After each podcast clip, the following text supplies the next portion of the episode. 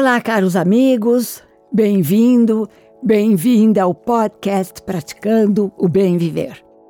Eu sou Marta Deluca, compartilhando semanalmente aqui episódios sobre variados temas ligados a yoga, meditação e ayurveda, para inspirar você a trilhar os caminhos do bem viver.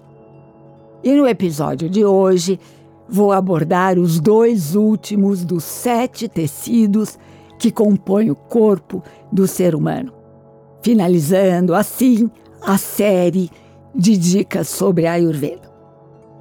Espero, do fundo do meu coração, que vocês tenham aproveitado muito esses ensinamentos que vão, sem dúvida alguma, otimizar sua saúde. Vá aos poucos colocando em prática toda essa sabedoria milenar do sistema de cura mais antigo do mundo. E perceba sua saúde, sua energia e dinamismo tomando novas proporções. E os últimos dois tecidos são medula e sistema nervoso, ou madhya em sânscrito, tecido reprodutivo masculino e feminino ou chukra em sânscrito.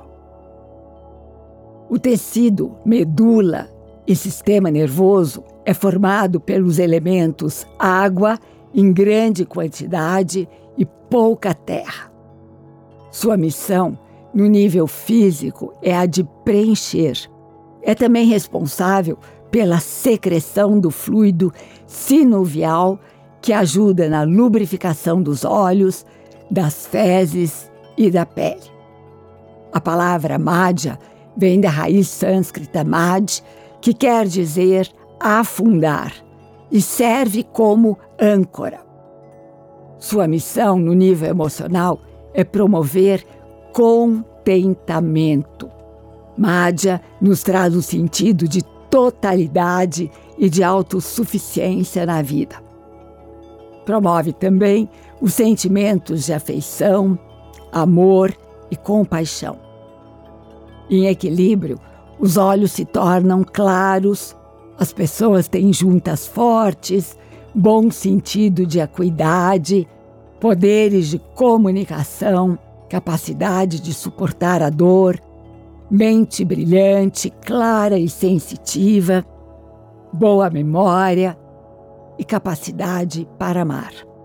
Em excesso, os olhos se tornam pesados, os membros e juntas também pesadas, dificuldade de cicatrização, infecção nos olhos.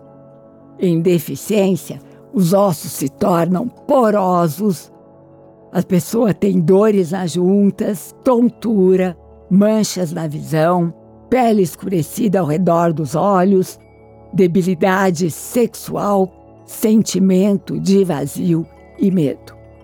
A ingestão de ghee, a manteiga clarificada, massagem com óleos de gergelim, laticínios são elementos ideais para otimizar esse tecido. O sétimo e último tecido é o tecido reprodutivo ou chukra, composto basicamente de água que tem o poder de gerar nova vida. É a essência proveniente de todos os tecidos, particularmente do tecido nervoso.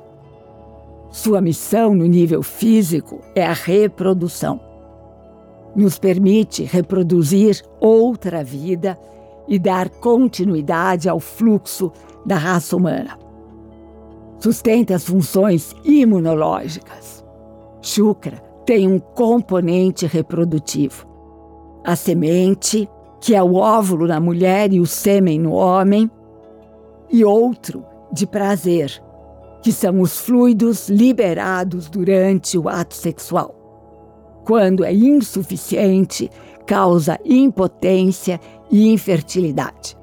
Sua missão no nível emocional é promover força, energia, criatividade, colocar brilho em nossos olhos. A palavra chukra em sânscrito quer dizer semente e luminoso, além de dar o nome ao planeta Vênus. O fluido reprodutivo confere inspiração para a alma. Em estado ideal, Shukra promove o crescimento do cabelo, boa formação dos órgãos sexuais, corpo atrativo, charme, personalidade, capacidade para amar e compaixão.